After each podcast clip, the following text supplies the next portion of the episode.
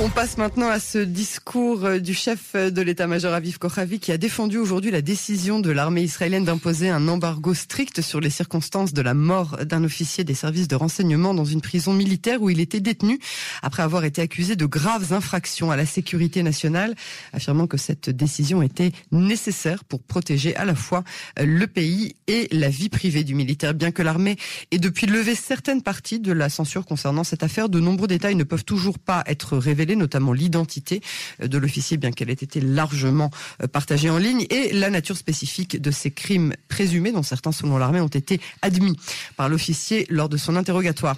Dans un discours qu'il a prononcé aujourd'hui à l'Institut interdisciplinaire d'Herzliya, Kochavi a déclaré que l'officier avait failli causer des dommages à un secret d'État, dommages qui ont finalement été évités à la dernière minute. Il a confirmé que l'officier a commis sciemment et intentionnellement un des crimes les plus graves.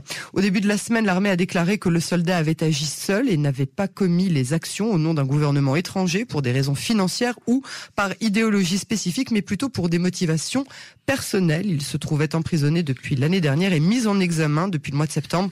Il n'avait pas encore été condamné, mais euh, il était détenu en prison pendant que ses avocats et les procureurs militaires négociaient un éventuel accord de plaidoyer. Dans la nuit du 16 mai, il a été trouvé dans un état grave dans sa cellule, puis emmené à l'hôpital où son décès a été prononcé quelques heures plus tard. Une autopsie a été pratiquée en présence d'un médecin représentant la famille. Aucune cause officielle du décès n'a pourtant été déterminée selon l'armée, bien que les responsables militaires aient indiqué qu'il s'agissait apparemment d'un suicide. Les proches de cet officier ont exprimé des doutes quant à cette hypothèse.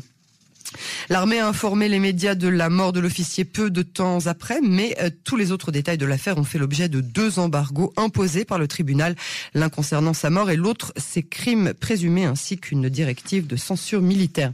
Alors, Olivier, faisons euh, tout d'abord le point sur cette affaire. Que savons-nous exactement euh, de cet officier et surtout euh, du secret qu'il a fait compromettre? Et puis, suicide ou pas suicide, comment se fait-il qu'un soldat soit emprisonné par Tsal aussi longtemps?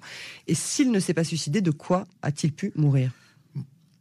Tout d'abord, il s'agit d'une affaire très grave et d'une tragédie.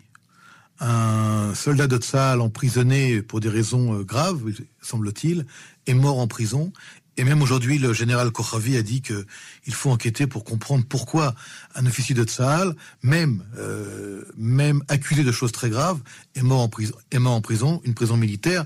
C'est pas du tout le but de cet emprisonnement. Donc, il y a une enquête qui est menée pour savoir exactement les raisons de cette euh, les causes les causes de la mort. Maintenant, au sujet de l'affaire elle-même, elle reste une affaire extrêmement secrète très peu de gens euh, connaissent, même euh, même au sein de Tzal, il semble qu'il y aurait entre 10, 15 personnes, pas plus, qui soient véritablement au courant euh, de, l'affaire et des, des, des, sujets qui sont la base des accusations, parce qu'il s'agit d'un sujet très grave. Et comme l'a dit aujourd'hui le chef d'état-major durant donc cette rencontre à Herzliya, il s'agit d'un sujet qui touche véritablement à un secret d'État d'envergure nationale. Et pour cet intérêt-là, il y a beaucoup, beaucoup de, de filtres et, et, de, et, de, et je dirais de, de blocage au niveau juridique pour empêcher qu'il euh, y ait euh, une connaissance du sujet qui, encore une fois, pourrait porter atteinte à la sécurité de, de l'État d'Israël. Donc pour l'instant, beaucoup de, de, choses sont écrites et dites, mais très peu de choses sont véritablement connues.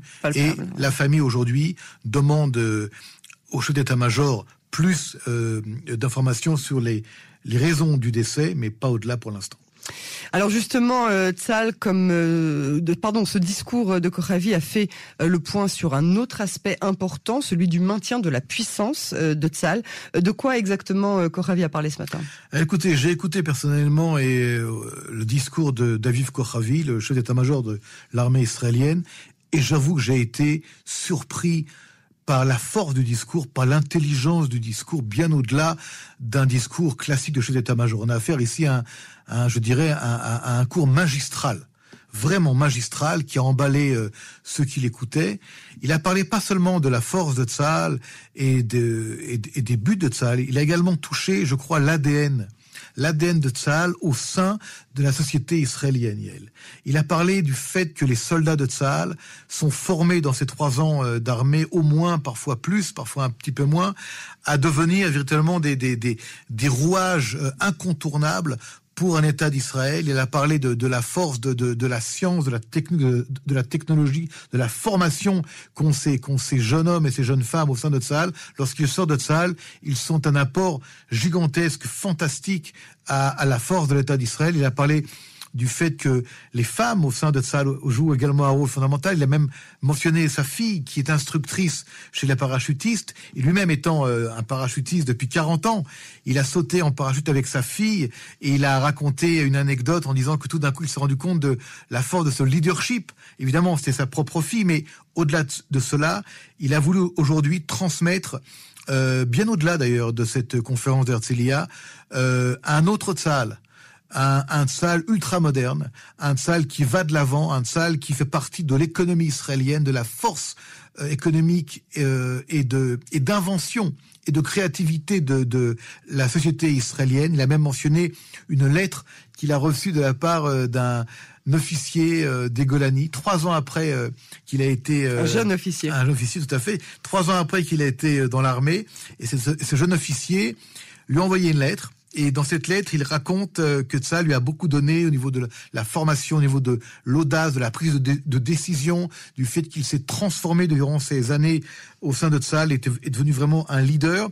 Il a même dit euh, à Aviv Kochavi dans cette lettre qu'il aimerait beaucoup lui en parler, euh, même ultérieurement, autour d'un café. Ce qui a fait d'ailleurs très rire l'auditoire, puisque tout d'un coup, il a dit peut-être que je le verrai aussi si j'ai le temps, et je prendrai un café avec lui. Mais cette petite histoire qu'il raconte euh, à Ertelia ce matin durant cette conférence, c'est pas par hasard. C'est un discours qui a été réfléchi, bien évidemment bien bien écrit, et c'est aussi pour dire qu'il est proche. Il est proche pas seulement des commandants et des généraux, mais proche également des soldats et des soldates, proche de ces jeunes officiers.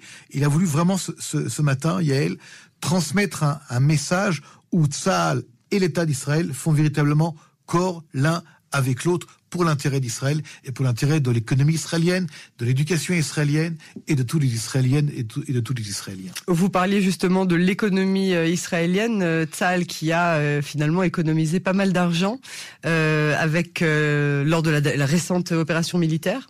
Alors justement, il a parlé du fait qu'il faut beaucoup d'argent pour faire ces, programmes et ces plans pour faire que Tzal soit et reste la plus grande armée du Moyen-Orient et, et soit l'épine dorsale d'Israël. Et donc, il a donné cet exemple euh, qui vient d'ailleurs de la Banque d'Israël. Donc, euh, c'est quelque chose de, sérieux, la Banque d'Israël. Et la Banque d'Israël dit en fait que même si le dôme de fer coûte très cher à Israël, que les missiles Tamir hein, lancés euh, par dôme de fer coûtent très cher, en fait, la Banque d'Israël dit que il y a du côté de dôme de fer plus d'avantages que d'inconvénients, même au niveau budgétaire. Au niveau du rendement. Et par exemple, il a donné le fait que durant la dernière opération, le fait que Dôme de Fer ait été utilisé de, cette manière-là pour éviter que des maisons, des, des, des, des, bâtiments soient touchés par des missiles du Hamas a fait que on a en fait gagné 100 millions de shekels au moins, 100 millions de shekels au moins euh, qui n'ont pas été dépensés pour des réparations. Il a même dit que dans d'autres opérations auparavant, c'était presque 500 millions euh, de shekels lived en tout qui avaient été euh, économisés finalement, épargnés mmh. grâce à Dôme de Fer. Et donc il a dit, lorsqu'on donne à Tsahal, on reçoit beaucoup plus en échange. Et c'était un exemple par la, de la Banque centrale d'Israël, mais c'est également un exemple dans l'économie israélienne qui reçoit énormément dans des jeunes qui deviennent des patrons de la high-tech, mais pas seulement qui viennent de Shmoné Mataim, de, de 8200 ou du renseignement, mais qui viennent de toutes les unités. Il a même cité d'ailleurs le patron de, de, de Google, euh, qui, qui, parle du fait que c'est dans les, les, les, commandants de tanks au sein de, des unités de blindés de Tzahal qu'on trouve véritablement tous les ingrédients pour devenir le leader de demain. Enfin, c'était, j'aurais j'aurais, c'était presque, je dirais, un chant, un chant qui, qui, qui, parle de Tzahal au-delà de l'armée, au-delà de la guerre. Et euh, peut-être un dernier exemple, si vous me permettez. Il a également raconté le fait que il y a aussi des, des, des dilemmes au sein de salle, des dilemmes euh, d'éthique. Par exemple, il racontait que durant la dernière opération, dans une salle de coordination euh, entre le renseignement et, et, et, les frappes pour toucher les, les cellules terroristes du Hamas, il raconte l'histoire d'une jeune officier qui est dans cette salle-là avec l'aviation israélienne, avec le renseignement, et elle doit euh, donner l'information à la, à la, à la, à la force aérienne où se trouve la cellule terroriste. Et lorsqu'elle donne l'endroit exact pour toucher cette cellule terroriste, tout d'un coup, elle a un dilemme, elle hésite et elle demande en fait à ce qu'il n'y ait pas de frappe parce qu'elle pense que peut-être il y a dans cet euh, endroit où se cache la cellule terroriste des civils. Elle va demander donc d'arrêter les tirs. Mais son commandant va lui dire non, non, nous continuons parce que je suis certain, dit le commandant, que la cellule est là et qu'il n'y a pas d'autres civils. Elle va demander à sortir de la salle des opérations parce qu'elle ne peut pas supporter qu'il y a peut-être ici une erreur. Il n'y a pas eu d'erreur, la frappe a bien eu lieu, la cellule terroriste a été éliminée, il n'y a pas eu de civils euh, palestiniens qui ont été touchés durant cette opération. Elle va revenir dans la salle, quelque part, elle va être euh, rassurée de ce qui s'est passé. Mais ce que dit euh, le général Kochavi, c'est lui qui le dit lui-même, c'est que au sein de cette armée fantastique, multiforme, euh, énorme, il y a des, dilemmes humains. Hein, d'officiers qui sont euh, de chair et de, de sang, euh, qui ont parfois des états d'âme, et ça fait également partie de la force de Tzal.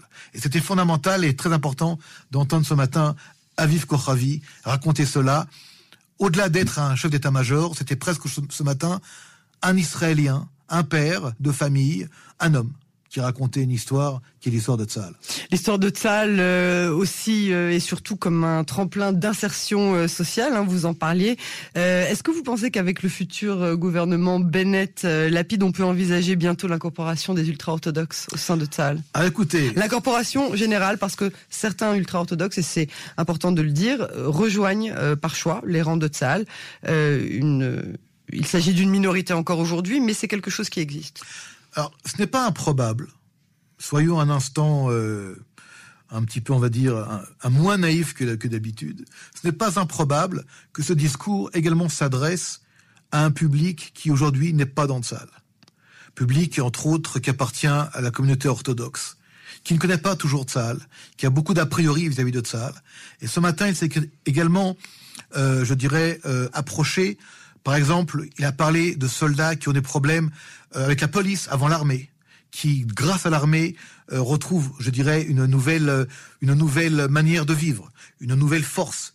Et en présentant ce matin de salle de cette manière-là, beaucoup plus large, beaucoup plus, je dirais, avec beaucoup de possibilités, peut-être, Yael, qui s'est également adressé à ces milliers de jeunes hommes de la communauté orthodoxe qui ne sont pas dans le salle, mais qui peut-être demain avec, comme vous l'avez dit, les nouveaux accords de coalition, rejoindront les, rangs de Tsahal et feront partie de Tsahal euh, avec toute l'idée et toute l'intelligence euh, que le général Kochavi donne aujourd'hui à l'armée israélienne. Affaire à suivre.